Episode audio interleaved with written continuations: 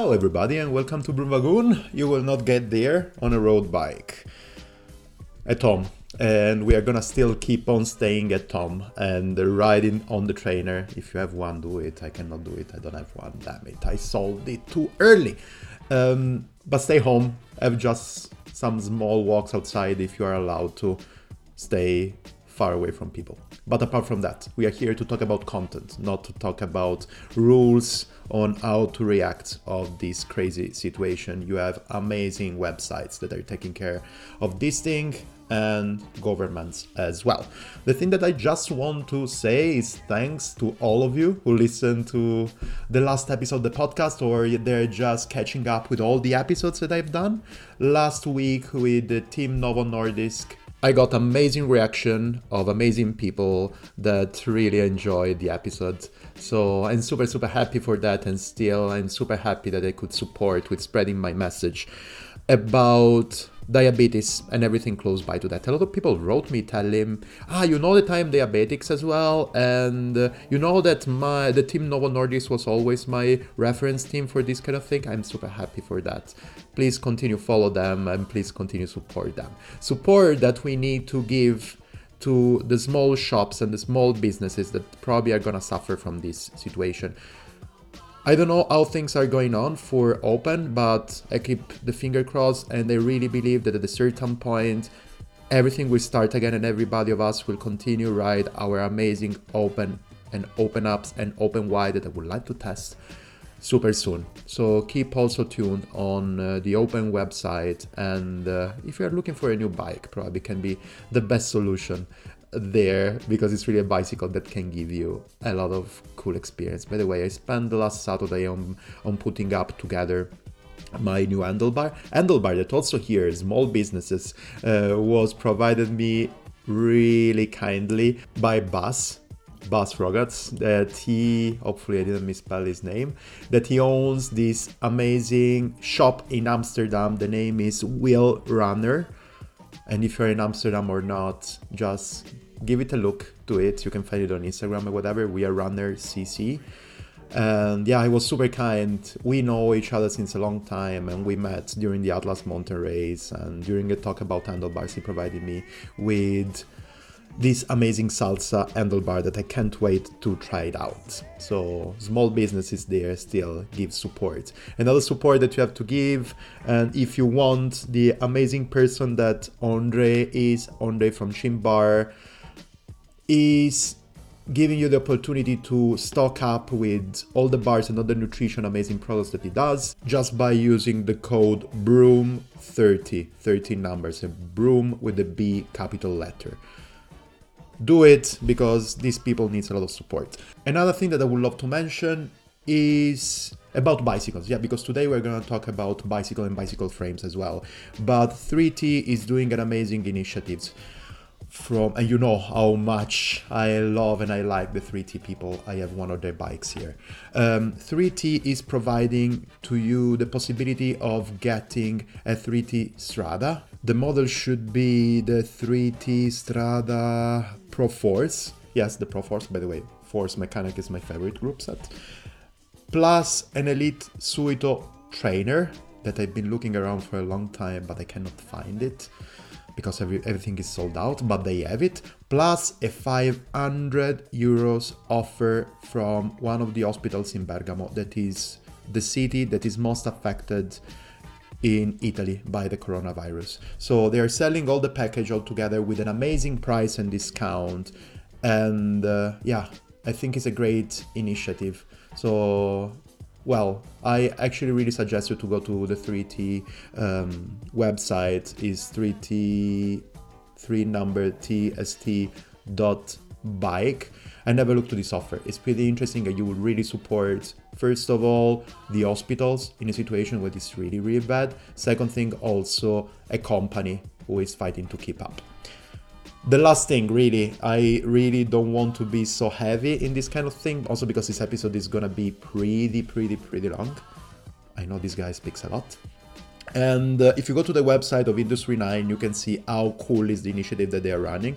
They are putting their knowledge and skills in microengineering and mechanical engineer on support of everything of everybody who needs to produce something useful for the for fighting against this issue that we have now, this COVID 19 crisis that we have. Have a look to the website, is Industry 9, this time in letters, industry9.com, and you will see their call. So if you work in a uh, factory that makes, I don't know, uh, ventilators for supporting hospitals and everything that can be supportful for this kind of issue that we are having at the moment, well, you can have a look. There's the contact there, and you can support. You can be supported by their skills and professionality.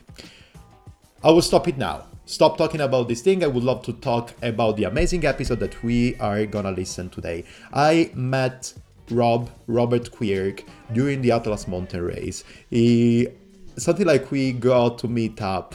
Uh, pretty spontaneously and pretty naturally. We talked a lot. We talked a lot before the race to start, during the race, and also after. And he's a nerd. So he's a super cool guy, pretty talented guy, but also super bicycle nerd. He's a frame builder. And we talked a lot about materials and geometries and everything related to that. I really, really hope you're gonna listen to that because you're gonna love this episode because we laugh a lot and that's an amazing thing. I will talk to you at the end of the episode.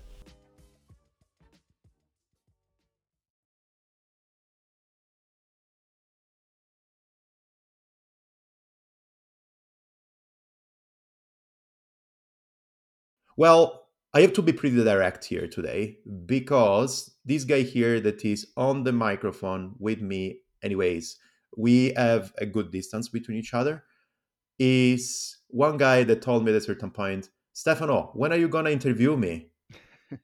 and so here we are. Actually, it was super spontaneous. Hi, Rob. How are you doing? Hey, how's it going, Stefano? I'm doing okay. I'm doing okay. I was, yeah, I was pretty direct, weren't I? I loved it. Also because it's almost now. Apart from jokes, it seems like you really pushed me on doing this interview. Exactly the day before, while I was riding my bicycle, I was thinking, "Damn it, I need to interview Rob Quirk." that's exactly one person that I want on my microphone and on my podcast. And then the day after, you wrote me, when are you going to interview me? And here we are. here we are. Yeah, it was very fast turnaround. I like that. I like it that you were already thinking about it. Yeah, I thought about that because we really spent so much time together in Morocco, and uh, yeah, you were kind of. I was kind of missing you. I missed you too, Stefan. You're too far yeah. away in Switzerland. Yeah, yeah, yeah, yeah. Yeah, I know, I know. And actually, yeah, we need actually to ride the bicycle together apart from uh, just speaking on the on a microphone together. But I'm pretty sure that today this one is gonna be pretty a long interview. So everybody out there, raise yourself. Yeah, I I can talk a lot. I I absolutely reckon that you can talk a lot. I can do the same. I was writing a I was writing a thing. Um, when was it? Yesterday and I was exactly remembering the moment, the first moment that I saw you in person. And it was when I was out, I was checking, there was the, the bicycle check outside of the registration day. Yeah. And you were there talking pretty loud together with Chris. Yeah. And then I was there taking out my microphone. You both started talking as crazy. I think I have, I don't know, 50 minutes of recording of you and me there just saying stuff completely nonsense. It was great stuff that people don't want to listen to. No, no, no, no. I'm gonna keep it for my personal reserve of I don't know light-hearted talks with nice people. Let's put uh, it this way. That's the next podcast. Yeah. yeah, yeah, yeah, yeah, yeah. It's gonna it's gonna be something more like a pillow talk, listening to people saying bullshit before you go to sleep. Yes. Yeah, yeah, yeah, yeah. Thank you, man. Thank you. We're gonna be three because I'm gonna listen to it as well. Cool, man. So probably I don't know if people know you completely. I hope that everybody knows you for a couple of reasons. I can name yes three of them. Uh, I hope that people knows you because you do amazing things with your frame and you're in the bicycle field. I know. I hope that people know you because you are, anyways, a pretty talented person. You can write. You can build frames you can make photographs you can make a lot of cool things so people should know you and on the other side i hope that people know you because i hope that people listen to the atlas race podcast so yeah, I really believe that people should have you on their radar. But on the other side, if people don't, probably could be helpful for you to give us an intro about yourself. Yeah. Well, um, for anyone who doesn't know, I'm. Uh, Shame on you. Yes. Shame on you. Press pause. Go Google uh, my name. Uh, well, uh, I'm Rob Quirk, and I'm the founder of Quirk Cycles. I set up Quirk Cycles five years ago, so five year anniversary is this month actually. So wow, when? When exactly? uh, literally this week. So it, I I started. It's my birth. It's my birthday, and it's my business's birthday. Uh, When it's gonna be? Can you tell me, or do you want to tell me off records? um, literally this week. This week, but I haven't got. Okay, okay. I had things planned for bespoke bike show, which has been postponed because of COVID nineteen. Of course. of course. So yeah, we'll we'll try and get some celebrations in next year. But yeah, I'm uh, I'm the founder of Quirk Cycles, which is a custom, uh, bespoke uh, bicycle uh, frame builder uh, company. I'm I'm the frame builder. I'm well, I'm the everything of the company. So marketing, brand brand manager, um, uh, construction. Uh, you know, I I do it all and I guess a lot of people will maybe have come across me, obviously through the custom bikes I make, but also I try I try and take part in at least one long distance ultra bike packing race each year.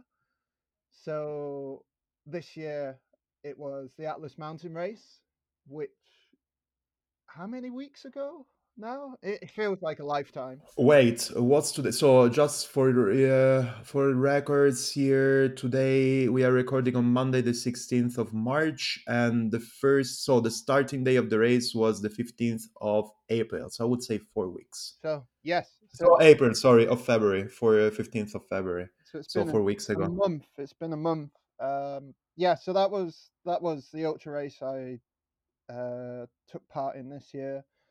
Last year I did uh, GBDuro, or I started GBDuro, and further. The year before I did Silk Road Mountain Race. Uh, 2016 I did the Transcontinental. So yeah, I'm I'm I try to be active in the long distance bikepacking community. And one of the reasons I take part in these events, apart from the fact, well, for, for me, how I came to cycling was not through a racing background. So I was I was never a racer uh, in a traditional road racing sense. I you know I, I I wasn't a guy who was part of a club doing like uh, the Crystal Palace crits or what have you. And that's because I, I always found that quite inaccessible to uh, to myself. Just just I guess for someone uh, who's first come into cycling uh, as you know something more than just you know uh, a mode of transportation, like it's quite intimidating. And but then I came across the transcontinental uh, people like Mike Hall, uh, who was the founder of the transcontinental and a, a very famous uh, ultra racer and I was attracted to the philosophy of these races, which placed emphasis not so much on you know physical prowess and you know how fast you could be uh, over a short distance over a short distance of time, but it was more on the idea of how self-sufficient you could be, how carefully you picked your equipment uh, there seemed to be more emphasis on strategy, and this this really appealed to me. So when when I founded Quirk Cycles, I started looking at these ultra races, and I applied for TCR, and I saw them as the perfect.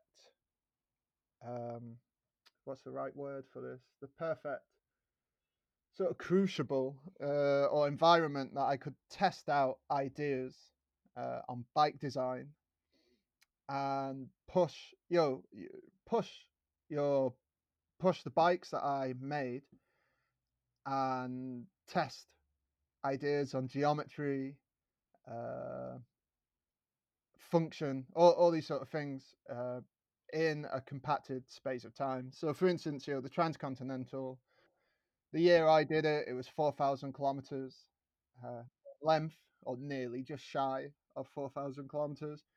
It did nearly, I think it was 40,000 meters of climbing. So, yeah, because uh, it, it had two checkpoints in the Alps, so you basically just had to ride. There was the Furka Pass that year, right? Yeah, that's right. Furka Pass, uh, Furka Pass, uh, Passo Giau, Giau. Oh yes, yeah, yeah. I hate it. I re- I really enjoyed that one because it, it's quite Ooh. it's quite short.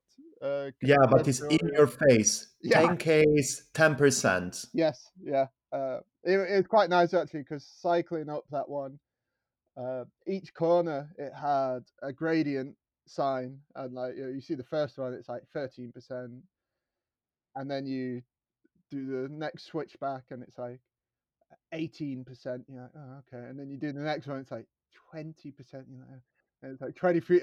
It's just like getting gradually stiff, uh, steeper and steeper as you go up.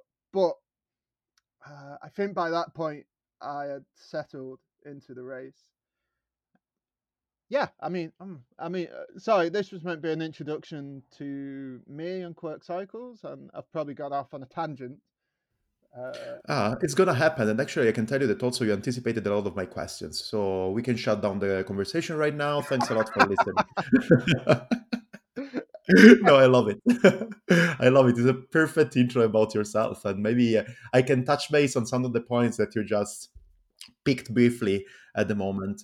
So you said uh, you told us that you started your company five years ago and that you are coming from a branch of cycling that is not exactly the crit racing. From where did it start then? From where your passion for bicycle, for riding the bicycle, and for building the bicycles comes from? Well, I guess like most other people, your your passion for cycling probably starts when you're very very young. So yeah, obviously, I as a kid, I rode bikes. I uh, I, I, it's funny. I, I probably was doing gravel riding before. like, before it was cool. Let's move on this direction. It's the perfect hipster quote. You were doing gravel cycling before it was cool. But that that was because I was really uncool and like um I, I was always the kid who like uh, got got you know the the the best toys or the best equipment or whatever like after everyone else i was always behind the scenes so you know for instance, when everyone had a Super Nintendo, I was still on a Sega Master System sort of thing. Yeah. And similarly, when the mountain bike craze sort of blew up in the 90s, and then all of a sudden, everyone, everyone, you know, every shop uh, was selling mountain bikes. Everyone was buying a mountain bike for the bike that they would cycle to work on and what have you. So all, all my mates had mountain bikes, but I still had this 80s uh, drop bar, you know, steel uh, racer. I think it was a Raleigh. Uh, uh huh. It must have been like 20 mil tires or whatever. and then, because uh, I think 23 was considered really wide back then. Yeah. Uh, and then, you know, we'd all go into the woods. So, like, all my mates are like doing the jumps and shit on, you know, like the uh, whatever decathlon or Halfords like uh, mountain bikes, and then there's me on like a drop bar like Raleigh milk race, uh, doing all these jumps in the woods on like 20 mil tires or what have you. Um, but when you're a kid, you don't even think about it. Yeah, which I think is quite interesting because you know if you if you think about these races like Atlas Mountain Race, and you go in the group and everyone, or you go on the gravel, uh, the gravel bike uh, groups on Facebook and stuff, and every week there's five people going, "What's the best width tire? What's the best drop bars? What's the best this? What's the best that?" And but when when you were a kid, you didn't think about that. You just jumped on the bike that you had, and you know you you took it into the woods because that was the bike you had. So you just did it. Um, um, which now I- I'm probably at the other end of that scale where I'm I'm trying to make tools that are perfectly uh, designed for the job at hand. Well, well, then that's the thing. So you started having probably not the best choice of bicycle to follow your friends, and then at a certain point you decided that okay, if I cannot get it as good as I want or as perfect as I want for the kind of cycling that I love, then I'm gonna make my own. That's how it started with frame building. Does it Uh, sound yeah, sorry. There's there's probably like uh, we've got to talk about. There's probably like a 20 year gap still? in that. But yeah, uh, essentially when uh, I sort of left cycling behind, as maybe a lot of people uh, do, and then came back to it in my adult life, and then it was very sort of basic. You know, I was using it to commute, like go to university uh, on my bike, get around town. But What did you study, by the way, Rob? Sorry if I interrupt you. I studied art, so I, I come from an art and design background.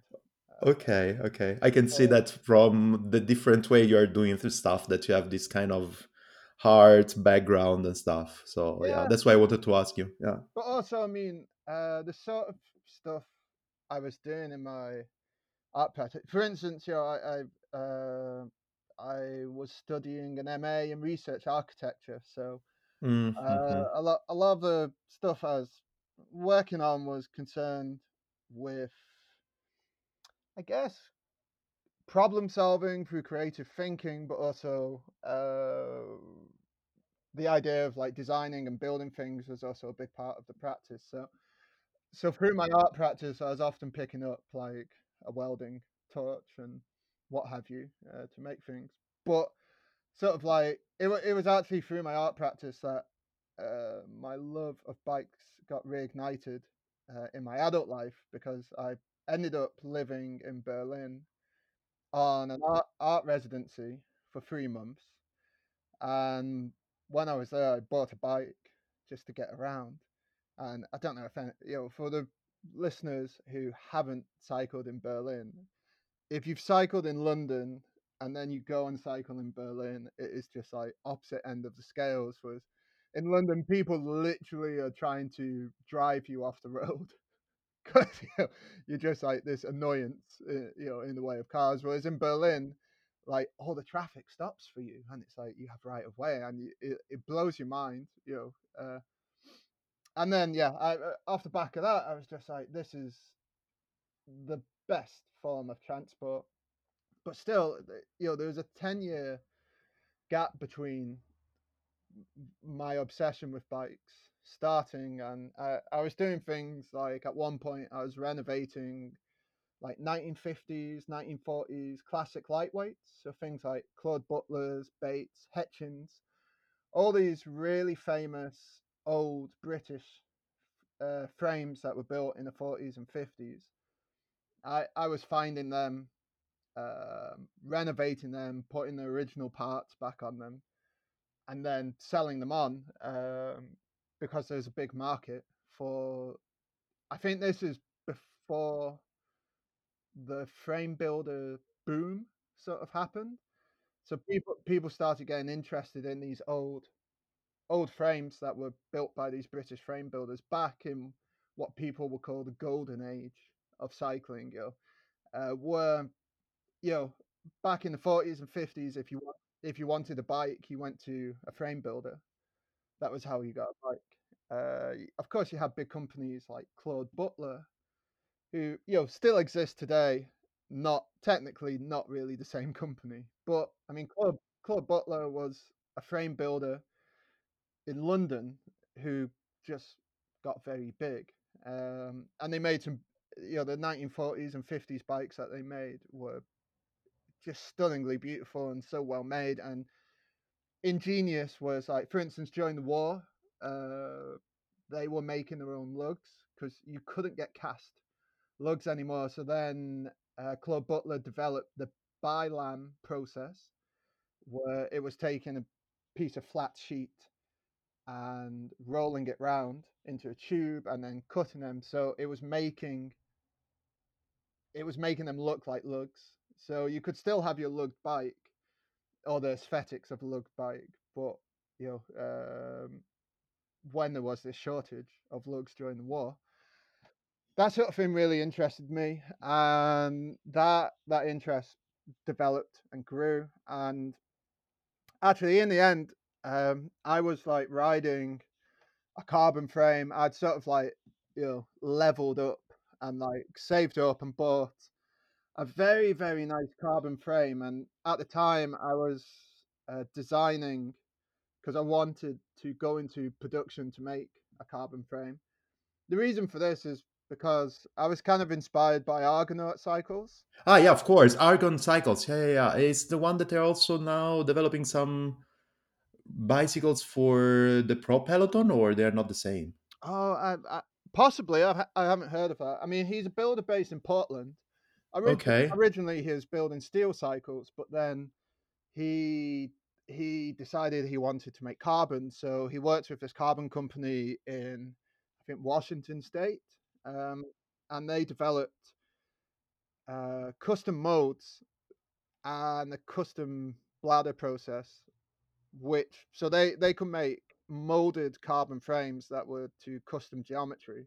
Okay. Very ingenious, like amazing, and in- inspired me a lot. And I was like, I want to do that. But um, and of course, like doing carbon fiber, like in the UK, uh, would be well, you'd think it'd be very possible because a lot of the technology exists here because there's a lot of companies that make Formula One, uh, carbon fiber products, Ministry of Defense. There's a huge carbon fiber industry here. And I did start developing this, like working with these companies, talking to them. But essentially, in the end, the the the barriers to production uh, were quite high because of cost, and also a lot of these companies, you know, they're they're taking on million pound contracts from the Ministry of Defence, and then when there's some guy who's like, "Oh, I really want to make bikes," they're like, "Okay, that's cool, but you know, we're not really going to give you a lot of time." let's let's see me let me check my importantly importance Yeah. list here. Oh, you you're- are you're on the third page. exactly. I, I mean, I, I learned a great deal, uh, and they they're always really open, and you know, they they just loved it when you were like, oh yeah, I want to do this, and they're like, yeah, come on down, and he showed me around, and you know, uh, probably showed me a lot of trade secrets. Okay. Uh, but in the end, uh, the sort of barriers to starting were too great. And at that point, I I had to sort of like regroup and think about how exactly I wanted to do this. And I sort of took a step back and was like, all right, well, how about how about I just learn to make you know uh, a steel uh, a steel frame. Uh, there's plenty of courses, and I, I ended up going to the Bicycle Academy in Frome. Uh huh. For anyone who don't know, it's this amazing uh, teaching course uh, based in Frome near Bath in Somerset, UK. Hmm Um, the reason why they're so good is because they've managed to really understand and deconstruct uh, the the welding process. So traditionally, back in the day, if you wanted to learn how to weld, it was this idea of master and apprentice, and like the master would show you, and then you would copy, and you wouldn't do it very well, and then it's like, well, you know, in 15 years' time, you'd be you'd be good at it. Whereas uh, at Bike Academy, they they they sort of broke down exactly what was happening with the touch. So then, you know, they quite audaciously claimed, you know, we can take teach you how to weld in a day, and it's true. You go in there and they they talk you through all the science and they sit you down, and then at the end of your first day, you've done your first. Uh, technically not welding, it's brazing, so you're using a brass filler. But you've done your first, you've done your first brazed parts, and they're very good. Um, but yeah, so uh, after after failing to start with the carbon production, I went and did this course. I built my first bike. I built it up and I rode it. And then, you know, I, I told you I, I had a carbon frame at the time, like a, a really high end one, and it was it was good. It was very good. I mean, I I had bought this frame believing all the marketing, you know, that this this will be my last bike. This is it. You know, I've sort of like I've I've made it. I've made it to this pinnacle of cycling equipment. And then when I got it and I rode it, it was just like really, yeah.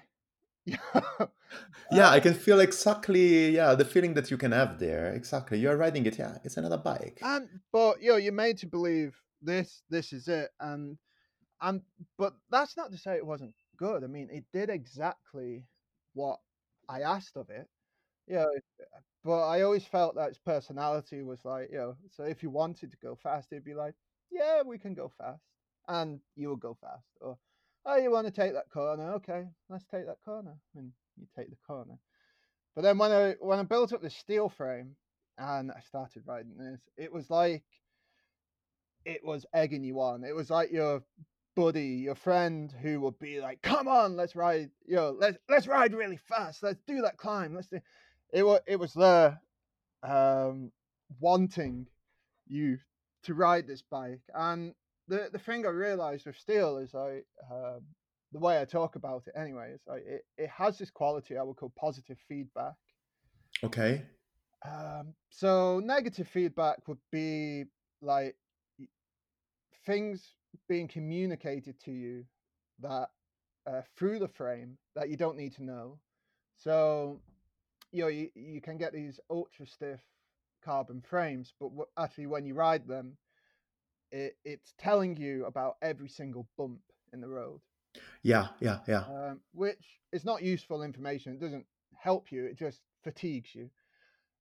Whereas I found steel had this really positive feedback, it's like the sort of things it was telling you were sort of useful uh, to your riding experience, like how well you were attached to the road, uh, you know, to help you judge like your cornering ability, your uh, all, all these sort of things. Like, uh, and I mean, it often gets described as steel having, you know, this zing, uh, which is so opaque. But yeah, it does. It has this zing. It has this liveliness, which arguably you don't get with any other material. Yeah. Me... Tell me more about that, if I can sorry interrupt you here. So you were talking about positive feedbacks and negative feedbacks. For me, the negative feedbacks are pretty clear. So every bump that you can take, any I don't know, grain of salt you can find on the road, you're gonna listen to that on your body because being super stiff, the frame is gonna communicate to you directly the feedback on what's on the road. Yeah. But what about the, the positive one? How can you just be a bit more? Uh, can you tell me something a bit more concrete on that? You were saying, for example, that can really tell you and teach you how is the best way to corner. How do you feel it? I'm telling you because I'm the kind of cyclist. So I have a frame, um, I have a carbon frame, and I have a steel frame. Yeah. Uh, but the point is that I'm the kind of cyclist that you just need to tell me, okay, that's the front, that's the back, go and ride it, because I cannot really understand anything. Really, for me, I just push the power there, and that's it. That is not even enough. But the thing that I can feel, for example, between the steel frame and the carbon frame is comfort. Really, uh, steel adapts to your body and adapts to um, still the the surface that you're riding in. Just to give you a tiny bit of example, I've been riding cobblestones with the steel frame, and it was during the two times that I've done the uh, Tour de Flanders with it, and then I've also done the same thing, not on the Tour de Flanders, but still on cobblestone with my carbon frame, and the feeling is completely different. Yeah. Um, well, we we have to be careful here, because um, when talking about these qualities, it's it's not purely down to material choice. So, in terms of stiffness, uh, steel is actually one of the stiffest materials you can build. Okay. Um, even over carbon, one of the reasons why, or uh, aluminium, because uh, one of the reasons why, for instance, aluminium feels stiff, it's not the material itself. Uh, the stiffness of aluminium is much less than steel, but because of the properties of aluminium, it being uh, softer, slightly less strong and steel, it means to get strength, you have to build it with thicker uh, wall. So the wall, the walls of the tubes are thicker, but also you have to increase the diameters of the tubes to give it strength. So aluminium gets a lot of its strength from its profile. And then the by, the byproduct is that of that is it makes uh, a very stiff frame. So when people say aluminium is stiff, it's not the material itself that's stiff. It's because of the properties of aluminium and how you have to build it, or you know how you have to make the tubes uh, to make them strong enough to make a bite. That makes that makes it stiff. Similarly with carbon, I mean, on on paper, carbon is the most amazing versatile material because uh, when you're designing a carbon frame, you have the opportunity to completely tune every part of that bike to have different mechanical properties. So, and you would you do this through layup. Uh, so, you know, a, a carbon frame is made up of many layers of carbon fiber fabric, which will be laid in different directions, and that's called the layup schedule. Um, so by laying up this fabric on the tubes in different combinations, you can tune the properties of how it will perform. So, for instance, you, you can have a layup schedule around the BB that's very stiff, but then in the top tube, you can uh, maybe use less uh, layers of fabric. You might use them only in one direction or in two direction. I mean, you would never really ever use them in just one direction because carbon fiber strands are strong uh, in torsion, but not uh, like against crushing forces. So to have strength in a frame, you really need the fibers to be in many different directions. But the the um, the possibilities with carbon is amazing, and it's why I was really interested in it as a material to begin with. But that doesn't necessarily mean that it's being used to its full potential in the bikes that we have access to. Or, uh, you know, because a, a, lot of time carbon frames are made uh, in uh, factories in Taiwan and China, and uh, a lot of time the companies don't own the layup schedules, which means you know they they don't design uh, they don't design uh, how the carbon fiber sheets are laid up. So a lot of companies simply you know use a frame that's designed uh, and won't necessarily perform as good as it could. Steel, similarly, steel uh, as a material, it has it has these properties we were talking about. But when you're talking about the property of the bike, you can't you can't talk about just the property of steel on its own. You need to think about uh, the tube selection, the tube diameter, the geometry of the bike. So I I could build you a bike out of steel that would be so incredibly stiff that you know it would ride and pick up every single bump in the road and it will just beat the hell out of you because steel is a super stiff material and uh, the, uh, and there's probably a lot of frames knocking about now made out of steel that are overly stiff because there's been a sort of fashion for having these oversized steel tubes that come in you know different shapes that you know makes them look like a carbon bike and people like the aesthetics of that and uh, that was the same with me. I I, I really like the the aesthetics of that and wanted to design bikes you know, around this. But then I, I started to realize like these oversized tubes were too oversized and made made the ride very very stiff. Which, Okay. if you're if you're riding a race bike, comfort is not your primary concern. hmm So that's fine if you're designing a race bike. Uh, but if you're designing a long distance endurance bike, then comfort becomes much more important because the more comfortable you are, the further you can ride, uh, the longer you can last, and fatigue uh, doesn't become so much as a problem.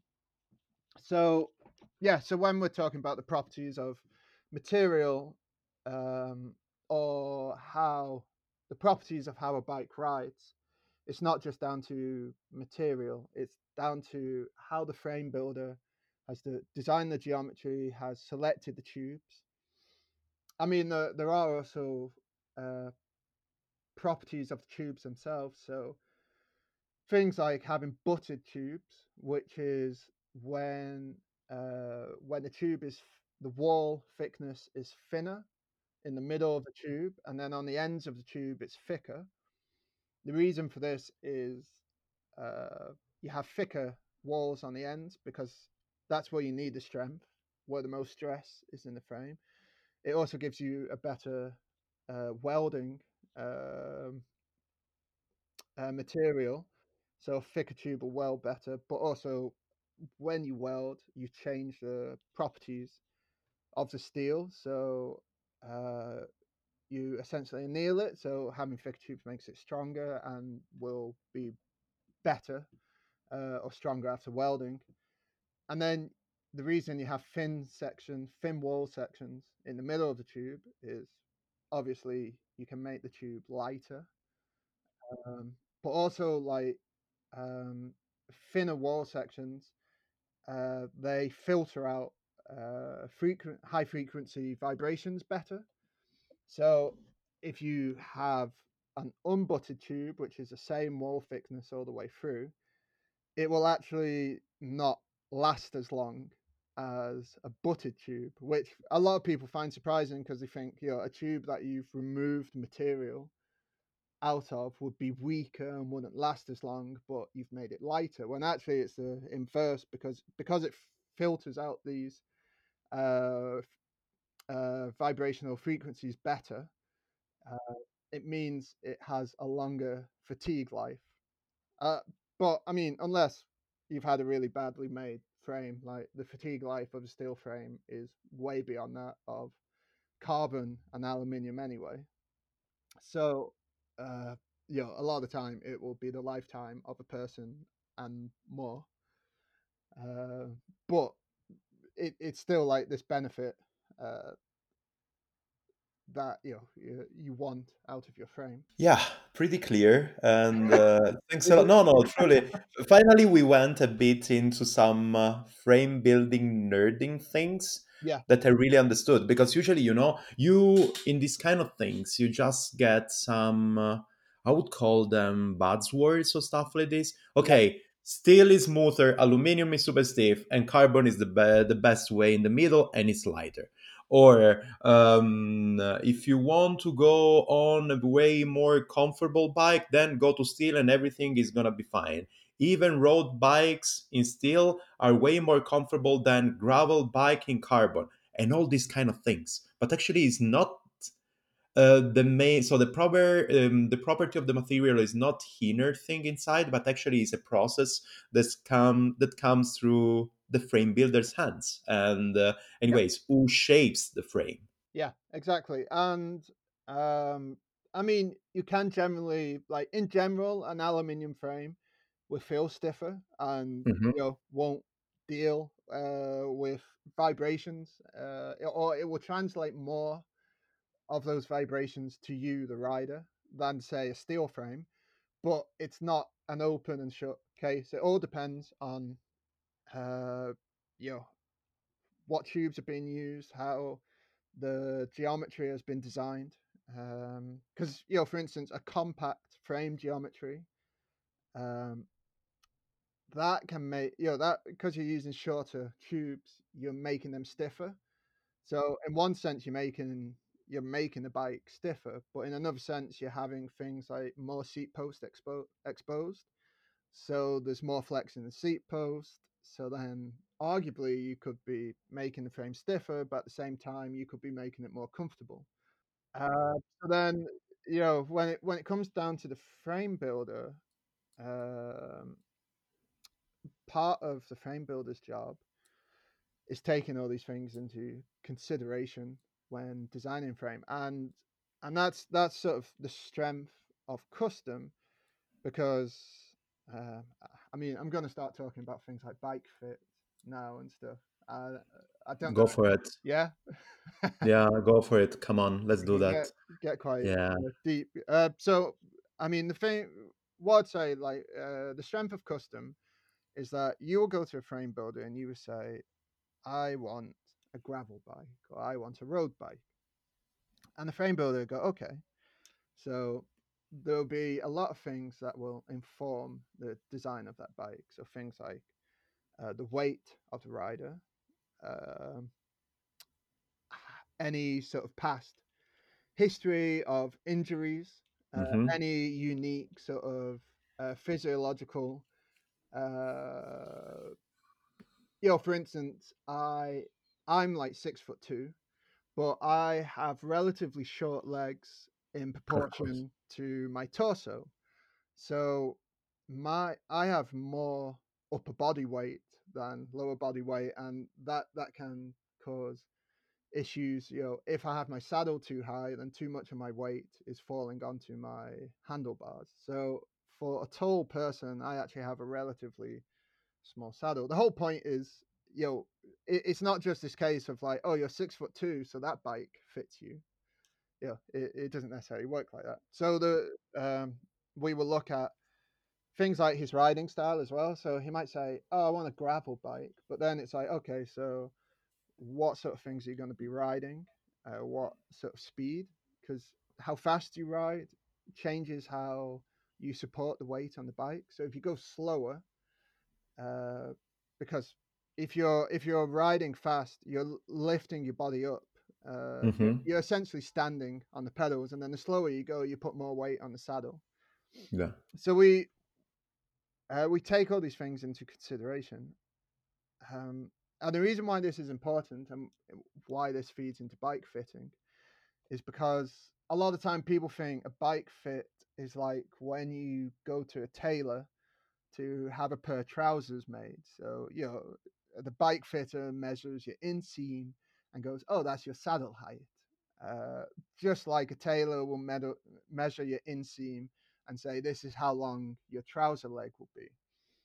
Um, but that, that's actually quite a bad way of thinking about it because uh, the bike fitter's job is not or part of the bike fitter's job is to measure you and and see you know your actual physical dimensions of your body but actually what the bike fitter is more interested in is uh, how you distribute your weight over the bike uh, so you have your main contact points the pedal the saddle and the bars and his job will be to distribute your weight across those contact points to depending on what your aims are. So, like a racer might be wanting to find the best position uh, that will have increase his power output and minimize discomfort. But he might be happy to have a bit of discomfort as long as his power is in, you know, a better. Uh, he's getting better power numbers. Whereas, like someone who's a long distance tourer would be like, it's all comfort and I'm going to be going a lot slower. So there's going to be a lot more weight on my bones. So then the, the bike fitter will work to find the most, uh, the best compromise before, between all these sort of points and distribute his weight evenly uh, over the contact points. He will then pass that information on to me, and then my job is to design the bike uh, underneath these contact points that balances his weight in the best way. Um, so you, you could turn up, you know, this is a bike I've bought, and you turn up to the bike fitter and you go, can you make me fit this bike? And he'll go, sure, yo, like we'll give you a stem this length and we'll give you a setback, or we'll push the saddle further back so that we get a better uh, saddle setback number for you. So your weight is uh, all this. But we're, what we're doing with a custom frame is we're not trying to fit you to a bike. We're trying to fit a bike to you. To you, yeah, and to you and to the use that you have to do with that bike. Exactly, and then uh, and then this this is the sort of thing that will then give you amazing positive feedback because the, the whole process of riding a bike is is is a process of balance so what what's actually happening when you're riding is you you you're falling to each side alternatively. So you, you're in this constant state of falling off your bike, but subconsciously you're correcting. Uh, so you know if you start to fall to the right, you move your body to the left and you correct that fall.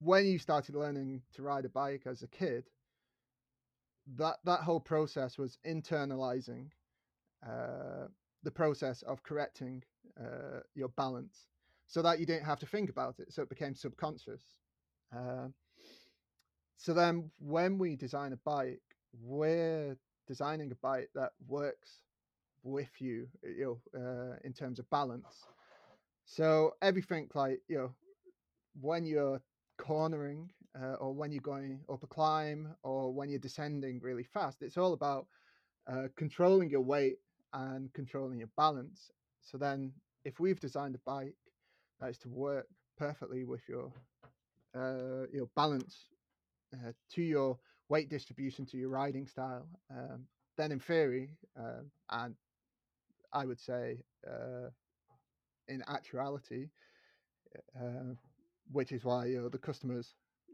when they get a bike off me, they always report back like this is the best bike I've ever ridden, and that's because you know it's, it's made to balance with them. So then all these things become more natural. You know, all, all these acts of controlling your bike uh, become integrated into that person. So you, you have a better riding experience. So then um, so we started from the point of like talking about the material properties of steel. Um, my my point is being like, yeah, yeah, we can talk about uh, positive feedback and uh, and these different properties, you know, the zing, the the liveliness of steel. But I I guess the point I'm trying to make is it's not just the material property itself; it's the whole process of a custom bike is to pull out uh, these these great properties that integrate them into the rider for the best possible riding experience. So then, uh, possibly this is why you know, like off the shelf bikes might not give you that great riding experience, and why you know the custom process um, is so worthwhile doing. If you're like if uh, especially if you're doing any great deal amount of riding or particularly if you are uh, one of these people who sit on the extremes of uh, frame sizes as well because you know a lot of the time with smaller frame sizes off the shelf is like they they shrink it in a disproportionate way uh you know they do things like you know steepen the seat angle and slacken the head angle just to bring the saddle forward and the bars back, but then uh, they're not doing it in a considered way in relation to the bottom bracket. So it's like you can put a smaller person on there, or particularly your uh, female riders have this issue uh, of smaller frame sizes not really fitting or not working with the body distribution of weight. So then yeah, they can fit on the bike and they can go and ride it, but it just won't feel that great. Yeah, I can completely see the point here. So, but let's maybe step a bit more into the kind of uh, how can I call it? Something like a customer experience that people that come to you have. So close to that one, we can go through as well some of the inspiration that you got.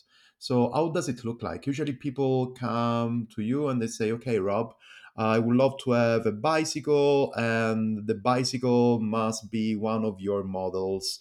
I don't know. I'm thinking about the Dormitor or which one are the other ones? I have it. I have them here. The Overland. That is something that you are putting in your portfolio, and then from there on, you are starting shaping the perfect custom to the person, or people just come to you and saying, "Okay, I want a road bike. I want a commuter bike," and then you start from that. Yeah. And uh, which one is the influence? And sorry, I will probably finish with the question because it's a bit around the around.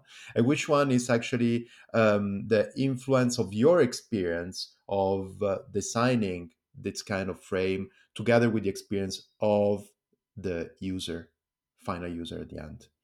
So, um, like one one thing with because obviously as a custom frame builder, a lot of people think it's like um, your customers come to get these wonderful frames made that they can't necessarily get anywhere else, and it will have uh, all these hand carved bits. Or, but I mean, uh, there are builders who work in that process. But for me, uh, the idea of custom isn't so much about you know literally sitting down and carving this bike out of metal to make this completely uh, artisanal uh, product.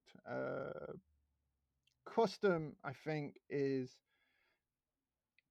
big part of it is the fit and the balance that I've just discussed, but also it's investing into a sort of a different, unique product, but one that's maybe designed more for the user. So a lot I have made I have made uh, bikes that are what I will call deep custom, where I've been machining uh, parts in the workshop. You'll uh, because they're not available uh, to get elsewhere, or we're we're solving a unique uh, set of problems where um, you know you you can't get on an off the shelf bike, and there's a reason why it's not on enough.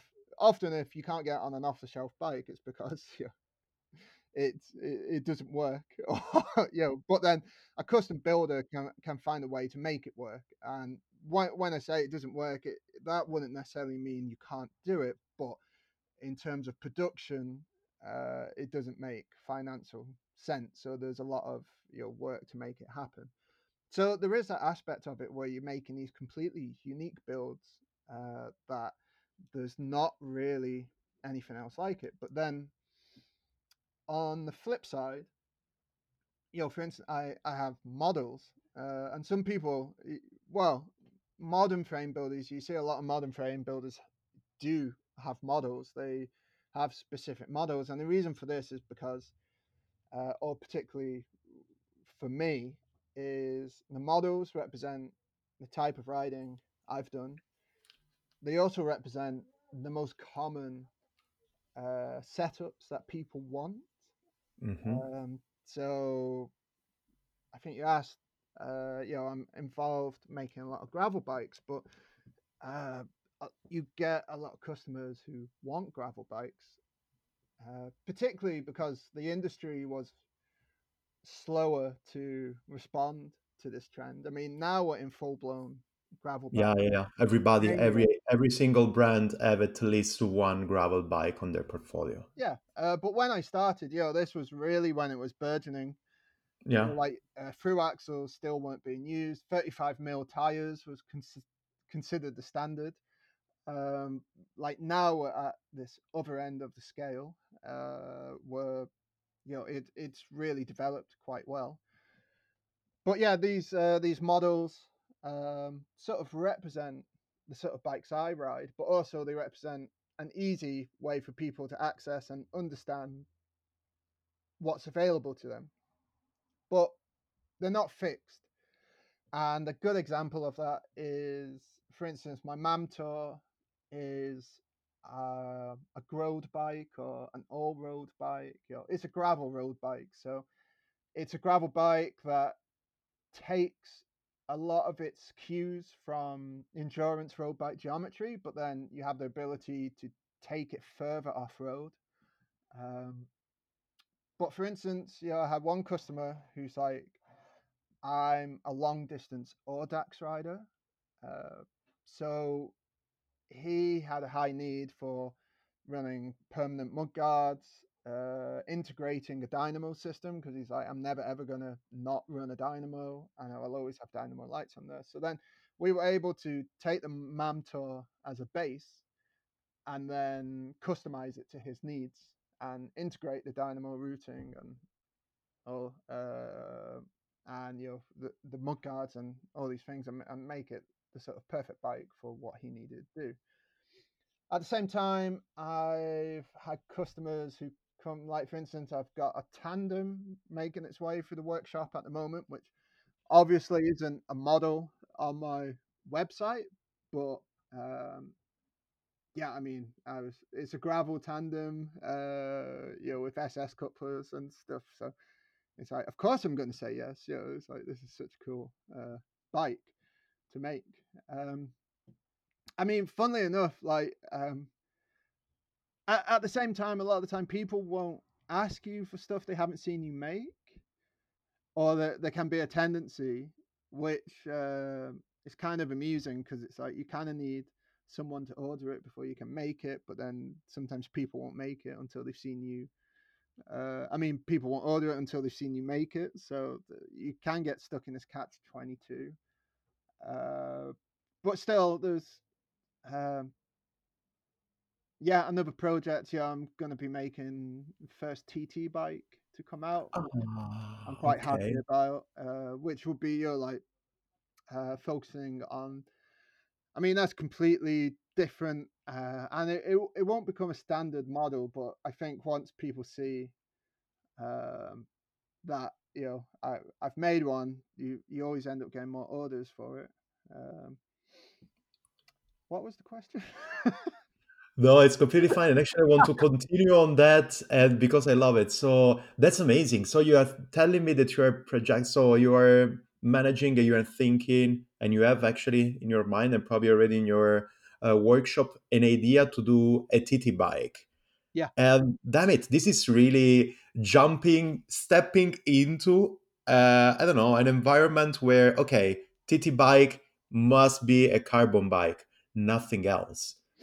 And that's amazing. Why? How did it come to you into your mind? Do you want really to push the boundaries, or you have in mind anybody that wants to participate to a TT competition or to a triathlon competition, or you are looking into Ironman racing in the future? Well, I mean, uh, this is really driven by the customer. The customer has come to me because he, a lot of time, you know, the uh, a big part of frame building is your brand and image and how people relate to that. Because a lot of the time, when people get a custom bike, they're not necessarily investing in a bike, but they're investing in you uh, as a builder and your company and and what that represents. So, you know, this guy, you know, came to me and he's like, you know, I want you to build me a TT bike because he's a TT rider. That's that's his, you know, bread and butter. He does all these um, TTs, and yeah, you, uh, you know, the first thing you said about that is like you'd expect it to be a carbon bike, which, um, yeah, but uh, a lot of time, you know, when it comes to time trials, like weight is not as important um, position is hugely important. Like this, the the gains you can get in power, in aerodynamics, and like comfort is like being comfortable on TT bike, especially if you're doing long distance uh, TTs, is paramount to you being fast. Because if you're not comfortable, you know, you might you might have a good power output on the trainer, but then it's like, okay, can you hold that for 20 minutes? Can you hold that for 30 minutes?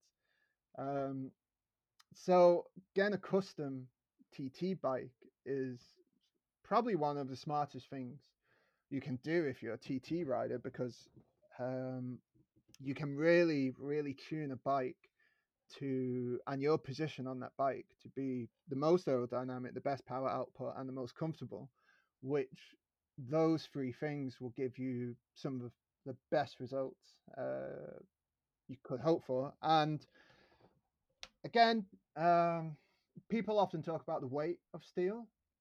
So in terms, you know, the actual uh, steel as um, as a material, its mass is you know denser than that of aluminium or titanium or carbon, but in terms of, for instance, you know, uh, aluminium might be less dense, but then you have to build it into thicker tubes and bigger tubes.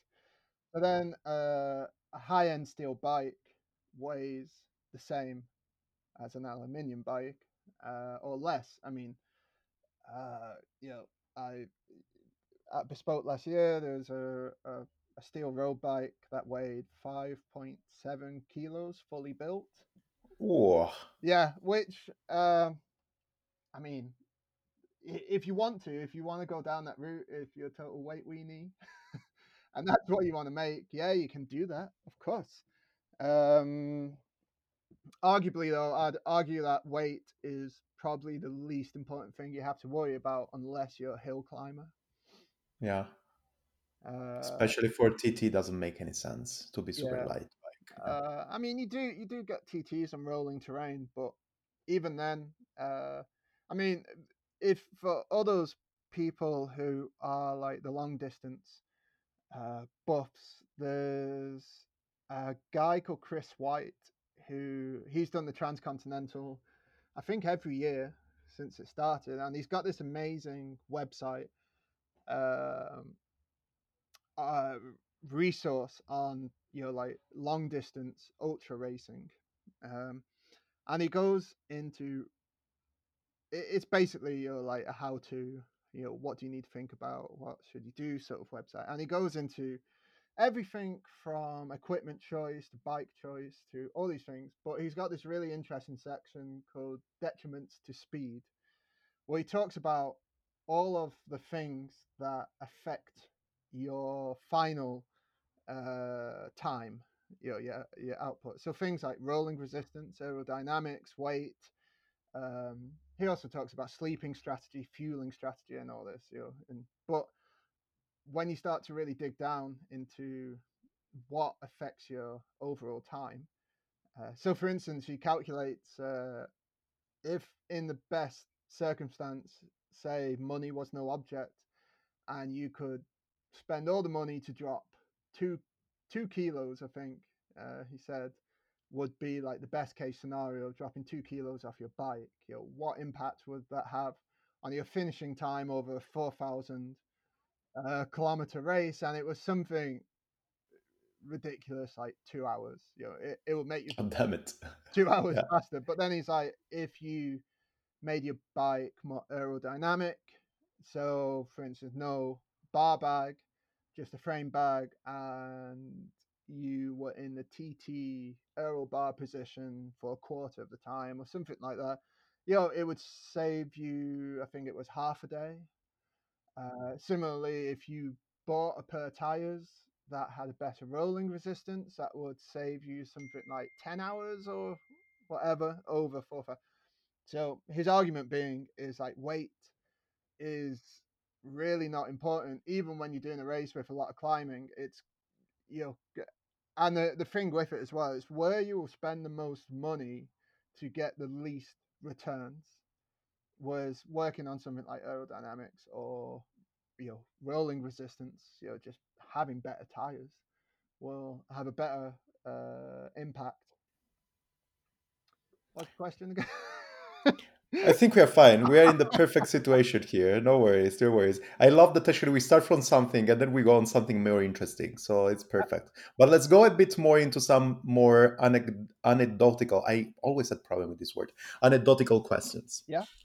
Because anyways, you are a frame builder and I'm sure that from time to time you receive weird requests. yeah, yeah, totally. And I know that you are pretty reserved on saying this kind of thing, but tell me more. Tell me a couple of weird requests that you received. Uh, Or tell me the weirdest. Can also be a good approach. Yeah.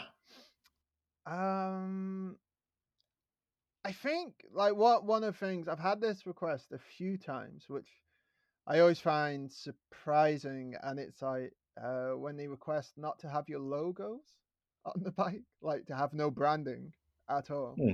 And no logo bike. Yeah, which I kind of get, but then at the same time, it's one of those things where it's like, well, but, you know, why are you even, you know, asking me to build you a bike? Because it feels like an odd thing. Because uh, I would have thought a big part of why you come to me is because you know you like what I represent and what I stand for, and you know, Yeah. a big part of that is the branding. Um, so yeah, yeah, I've I've had that a few times, which is And what do you do? How do you react on that? uh, well, it's like unequivocally like it's no. it's like because obviously you know that's is how is a big part of promotion and how I sort of like uh, and yeah, I want to make quirk bikes. I want I want you know that's that's the whole point, isn't it? Uh, so yeah, um, I mean, I'd probably get. I mean, that's a that is one of the difficult things with custom anyway. It's like you know you get people going like, I want to be able to do this, uh, or you know I want to run this tire in this sort of bike, and or I want to have some seat stays that do this or and you know it's like and I can't find that, and it's like well there's there's a very good reason you can't find that is because you know it would either it would handle terribly you know the, the bike would feel crap. It wouldn't ride very nice or mechanically it's unsafe or you know there, there's lots of different things. So i've had requests that aren't necessarily weird but you know there's certain things where i've said no i'm not going to build that because uh it it just won't be nice. Uh but th- there is definitely a line. There's there's definitely things which personally I would be like, well, I, I don't think that's going to be the best way to do it, or it might be a bit funny looking, but you know, you do it because you know that's what the customer wants. It, it's it's finding that balance between building. You know, I guess that's part of the conversation. It- It's making something that I'm proud of. You know, it- it's making something that is a quirk cycles, uh, as well as making something that the customer really wants. It's a dialogue. Cool.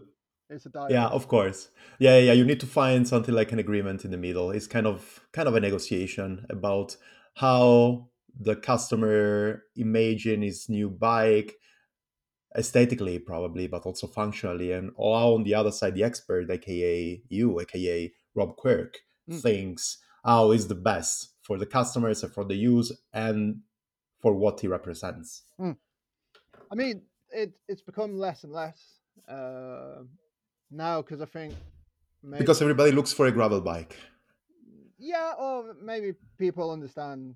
You know, they, they come to me because they want a quirk, and like, Mm.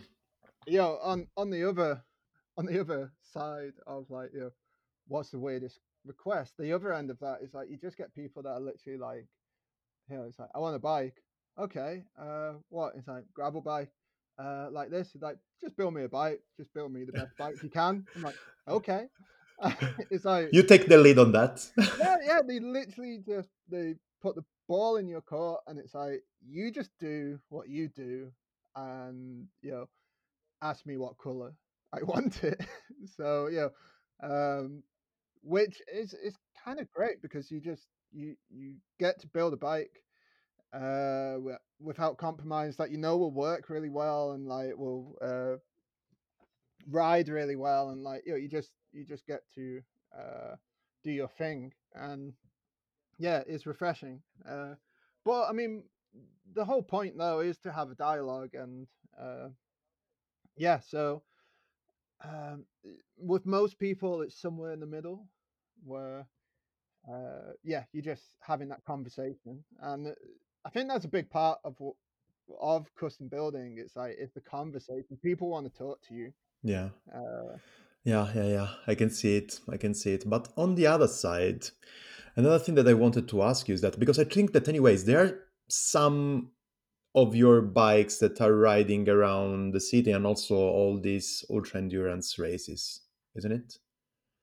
You have built some of those. But on the other side, the cool thing of your side is that you usually build up prototypes and then you test them in probably the most extreme situations and uh, races of the spectrum. So I know that from time to time, something like you were riding the bicycle, you were riding a prototype, you were, you were riding a prototype, and in your brain started, uh, I don't know, uh, a question mark saying, "Rob, what what the hell? Why did you come? Did it come into your mind to make something so weird or like this?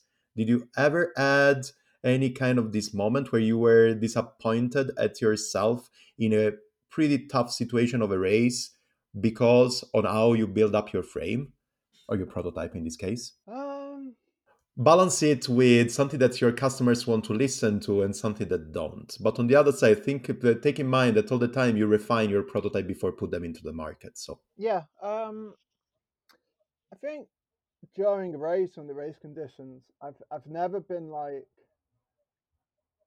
this is really terrible, this really bad because uh, obviously because of the whole the whole thought process is you know you, you spend so much time thinking about that before you actually go into the race and you spend a lot of time designing it so um you know you're you're trying to eliminate that situation but definitely on silk road mountain race here you uh, go. the there wasn't uh, there wasn't a problem with the bike per se it was more it was like the terrain was maybe better suited to a 29er but at the point that I was in business and what I've been developing, you know, I, I wanted to develop um, a sort of, you know, how far how far can you take a gravel bike off road? You know, a drop bar gravel bike. How uh, how extreme can you make that geometry function? Um, it may be like an environment that's better suited to 29er. Um, so when I was, so when I did do Silk Road, I mean, it's, it's just the the thing with it. There's there's never ever necessarily any perfect bike. So for instance, you know, when you're doing these very technical rocky descents, like you know, you'd rather be sat on a 29er where your weight is much further back, your front wheel is much further forward, and you have flat bars and you can control control your braking a lot better. But then you get on these flat sections uh, or you get on undulating terrain that's more gravel and stuff. And then it's like if I was on a gravel bike, you'd be ripping it up a lot faster and like you know. So um, no, there's never there's never really something that I've done where I'm just like, oh, this is so this is this was terrible. But there's definitely like these situations where you're like, mm, you know, uh, a different sort of bike would be better. I mean, it's that's why for Atlas Mountain, you know, after doing Silk Road, uh, mountain race, and then knowing knowing Nelson and how he plays he plays down how uh, how bad it's going to be. like uh, I think because Nelson is like such an accomplished um, so you know he used to be uh, an alpinist, didn't he? He used to be a mountaineer or something, and all this. So then I think he he sort of like looks at this terrain and just be like, yeah, that's all right, and then maybe uh, for other people it's like that's not all right. um, so then with this in mind, you know, like uh, I came to Atlas Mountain with a 29er, partly because I I wanted to develop an overland expedition uh, you know, a, a, a big, capable uh, bike packing rig. Um, but even then, you know, during Atlas Mountain, there's bits where you're just like, man, the only thing really you should have is a full suspension bike. And even then, you know, talking to the people on full suspension, they were just like, that was horrible.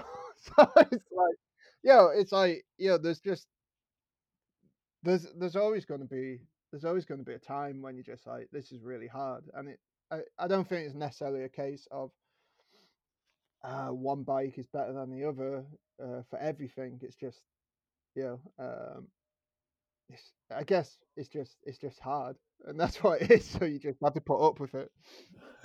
Makes sense. So, but yeah, come on, you cannot escape from this question. So I'm gonna turn it around, and I'm gonna tell you there was for sure one moment between your TCR, between your SRMR, between your AMR, when you said, "Damn it, Rob, you are such a genius." uh, and at least probably flip it in this side could be better for you to answer to it. There, there, actually, there was one thing that I was very happy with with the 29er was uh, because after, after doing Silk Road Mountain Race and I, I had a bar bag uh, on the front because I'd always gone with the setup of having half frame bag, a saddle bag, and a bar bag to carry my stuff. Uh, but then uh, the bar bag, even even strapped to your handlebars, it's still like it, and you know putting sort of like uh, frame protection tape, and but because the terrain is so bumpy and the, the bag is just smashing into your head tube all the time, it's sort of like compromised handling. So you're you're doing like these technical rocky descents, and then you've got a handlebar bag bouncing around or like trying to like throw your steering off I didn't I didn't find that too enjoyable. So then for Atlas Mountain Races, I, I wanted to design something that could uh, that would better secure um, you know a, a, bar bag or bar roll, uh, something that would take that weight off my bars that wouldn't um, that wouldn't damage the front of my bike that would make taking it on and off the bike easier uh, so I developed this front rack that clamped to the crown of the fork. So then uh, it's it's an odd looking rack because normally your front racks would be long and thin, going the length of the wheel. Mine's the other way around, where it's wide and short because it's designed to you know carry uh, a, a bar bag.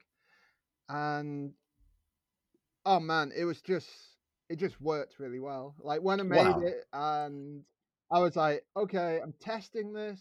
I've got to see, because um, when when I welded it up, I was I was a bit concerned that maybe the plate I'd used for it was a bit thin, because um, there's a slight bit of flex when I put it on the fork. I was like, oh, there's a bit more flex, and maybe there should be. But to be honest, I didn't I didn't have time to change it because it was going to paint and it's like it's going into paint. So yeah, like what will be will be. If I have a problem with it, then I just strap the bag to my handlebars, you know, uh, and then go back to the drawing board. But actually, it was it just worked perfect. It was amazing, and like it just meant things like taking the bag on and off the bike was so easy because instead of you doing this balancing act where you're trying to strap it to your bars and like support the weight of the bag, you just chuck it on this rack and then you cinch it down. Uh, it made the handling of the bike better because the weight is lower uh, and it didn't bounce about.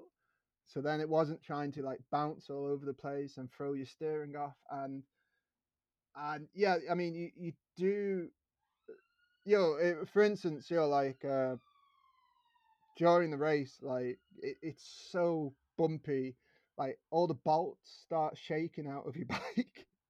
so like, yeah, like halfway through, you're like tightening bolts. You're just like, Jesus, man, this is like really extreme.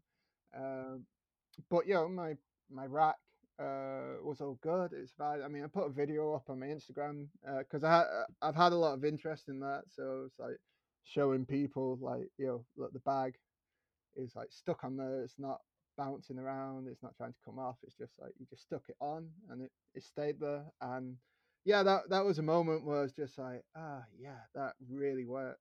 I'm I'm very happy. That's great. Maybe just I remember that we talked about that during our first talk on the, the registration day about yeah. this kind of rack and thing. We at the end of the day we spent most of the time at this talk not talking about the rack, even if you introduce it, but we talked about your paint job. That was wow. Yeah.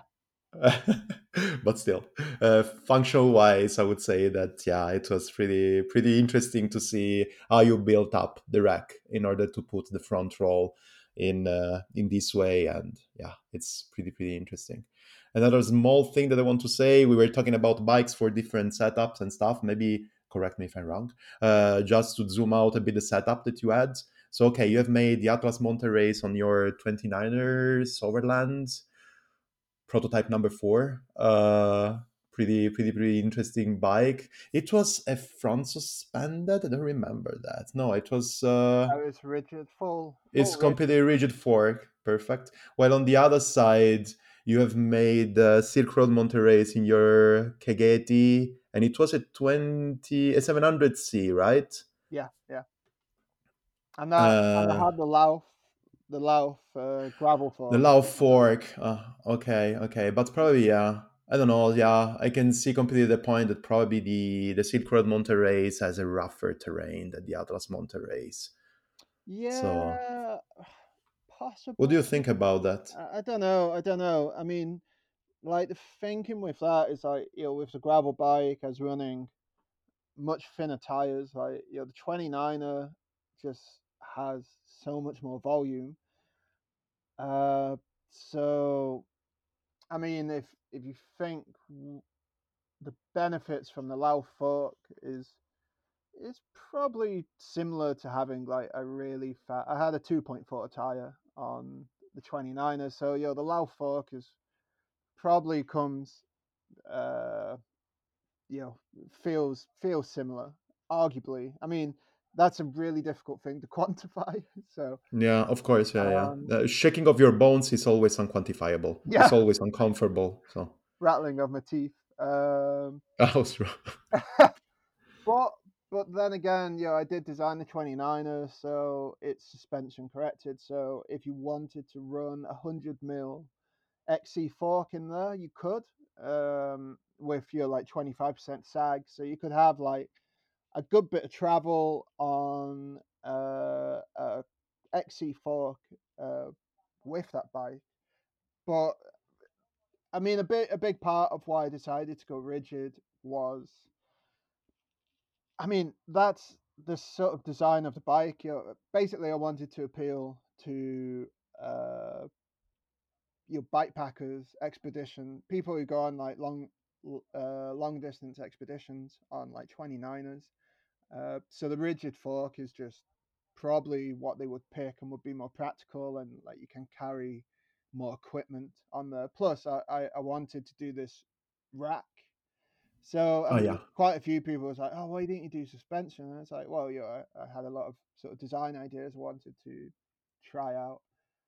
Um, yeah, Are you gonna put a drop bar on it, or people can do it? What do you think? Also, aesthetically wise, maybe. um, you. I mean, the the thing with the geometry of this 29er is designed uh, for flat bars. So, but it does have a longer stem, so there's a 70 mil stem on there, just because it handles a bit better for the type of XC riding. and having it's you know it's a 69 degree head tube if we were if we are doing like downhill or something you'd slacken that head tube a lot and you put a short stem on there uh, to sort of like counter it uh, to still have good steering but you could if you put a really short stem on you might be able to run drop bars but it's not really designed for that. Um, that might be the next uh, sort of prototype. It's because essentially to to have the longer rear, uh, the longer front end. Uh, so you know it's got a really long uh, frame uh, body, uh, and then to run the shorter stem with flat bars because obviously drop bars, uh, the point where you rest on the on the hoods is much further forward than you would on a flat bar. So I mean, if you were to put drop bars on it, I could design it basically. I could design it to run with drop bars, but you'd have a shorter front end which changes how it handles. Like the the longer front end means it's better equipped to just roll over rocks and bumps and rough stuff. So uh, it handles better in the dirt. I mean this this is like essentially you know like modern MTB design. Uh, where you know that longer front end it just gives you better control and handling um, when you're descending. When you're hitting bumps, uh, you have a tendency to roll over instead of getting stuck in the bump. Uh, so you can design it to work with drop bars, but I would argue maybe that's what the Kegety is designed to be. Um, and you know the sort of compromises, you know, the Kegety, the Kegety is sort of like faster, but maybe less capable on single track. Was like this is just because of your more upright position, you tend to uh, catch, you know, you're less aerodynamic. So you might have a slower speed on the flat, uh, but you'd be able to deal with more technical terrain uh, better. Perfect, Rob. I think that actually we crashed the almost the one hour and a half of talking. Yeah. So I want you to say the last words on this recording. oh my god. I don't know. Um, uh, exactly. Uh, try to avoid the um. I just say um. okay. Uh, no. no, no, no. Let's let's go for. I can help you on that. Tell me where. Tell us where people can find you around in the internet. Oh yeah, well, obviously on my website, which is quirkcycles.com, or if you want to see my most up to date, uh, my most up to date erms. No, my most up to date information, pictures, what I'm working on day to day. You go to my Instagram, which is you know instagram.com quirkcycles. Um, but yeah, uh, obviously, you know, people will have found me on the broom wagon. Of course, man. Not in the physical one because you're too strong to jump in the broom wagon, man. No. I would take it. But um, yeah, yeah. Uh, that's where you can find me. And yeah, just I mean, just Google Quirk Cycles. You see uh, you see me in a few other places. Cool, man. It was really. I can probably give you the flag of one of the nerdiest episodes of my life, and I'm so happy that I've done it with you. Awesome. Yeah. Yeah, I, I hope it was informative and like maybe helps people understand uh, you know what custom is all about. Yeah, we can probably also think about doing something recurrent where we are talking about different aspects of uh, I don't know um, geometry of frames or materials or even just design of small um, accessories and stuff that you can put on a bike. We can think about that. Definitely, definitely. Uh, yeah, I, I get I get really nerdy about. I spend a lot of time looking at things like rolling resistance tests and you know all this sort of stuff. So I can get really really nerdy about a lot of aspects of like the bike and stuff. So if people want more nerdy stuff, yeah, maybe, know. Uh, Give us a shout. We can make it happen about everything on bike, nerdy things about everything on bike. We can do it. I have needed probably to study a bit more, but I can do that. I'm gonna talk about the anecdotal side. The thing that you can do, we can do, we can you can ship me some prototypes and stuff, and then you are telling why you have done stuff, and I can tell you the reaction. Well, we we we need to meet up and uh, ride some bikes together. Because I, of I course, don't, I don't actually believe you can ride a bike because I've never seen you do it. I cannot. I cannot. I'm just a pretender. I'm a pretender. I've, I'm here with a room that I pretend to be full of bikes, but it's just drawing on the wall. Yeah. And uh, I send out some Instagram posts and stuff saying that I'm on the bike, but I just something like put my kit on and just borrow bicycles around the world. I never like, ride my bike. It's like when you watch someone driving a car in a movie. It's yeah. fake. They're not doing it. You just yeah, the exactly. back of a lorry. but I have it into my bones, and also since a lot of time. I remember when I was a kid, I was a lot into tennis, and when I was watching the the match, the tennis match, something like U.S. Open or Wimbledon, whatever, I was dressing up as a tennis player with a racket in my hands. No way. So I was watching tennis match on TV with a racket in my hand just because I don't know I was pretending to play and it's the same here usually when I watch when I watch Giro d'Italia or stuff like this I actually dress up as a cyclist and I jump on the on the roller but just sitting there I will not make any pedal stroke with a bidon a bidon full of beer yeah Oh, no, no, no, no, no. Uh, actually, I have a bidon, but it's empty because I like to throw it away like I would have been a proper rider. I spend a fortune on bidons. Not throwing them away. cool, Rob. It was really great pleasure. Thanks a lot for our chat. No problem. Thanks so much, Stefano. I'll talk to you soon. Yes. More than one hour and a half. But it was enjoyable, isn't it? And still, we have a lot of time to spend by listening to cool things. So I will not go longer than that. Please, if you like this podcast, be take some time. Now you have time to review and uh, to make a comment and to rate this episode on Apple Podcasts. This is the only way that we can push the broom wagon on top of all the charts. Second thing, please support your local dealers and especially the ones that I have close to my heart. In this case, I would say Open, Open Cycles with Andy, Andy Kessler. Hi. How you doing, man? And Chim Bar. Remember that you have the discount for Chim Bars. Just write Broom with capital letter B 30 to get a 30% discount of your yeah bar and nutrition stocking for your bike. Apart from that, stay home, stay safe huge, huge, huge, and warm hug to all of you. I will talk to you next week. Be sure I'm not gonna move from here producing this content. Be sure.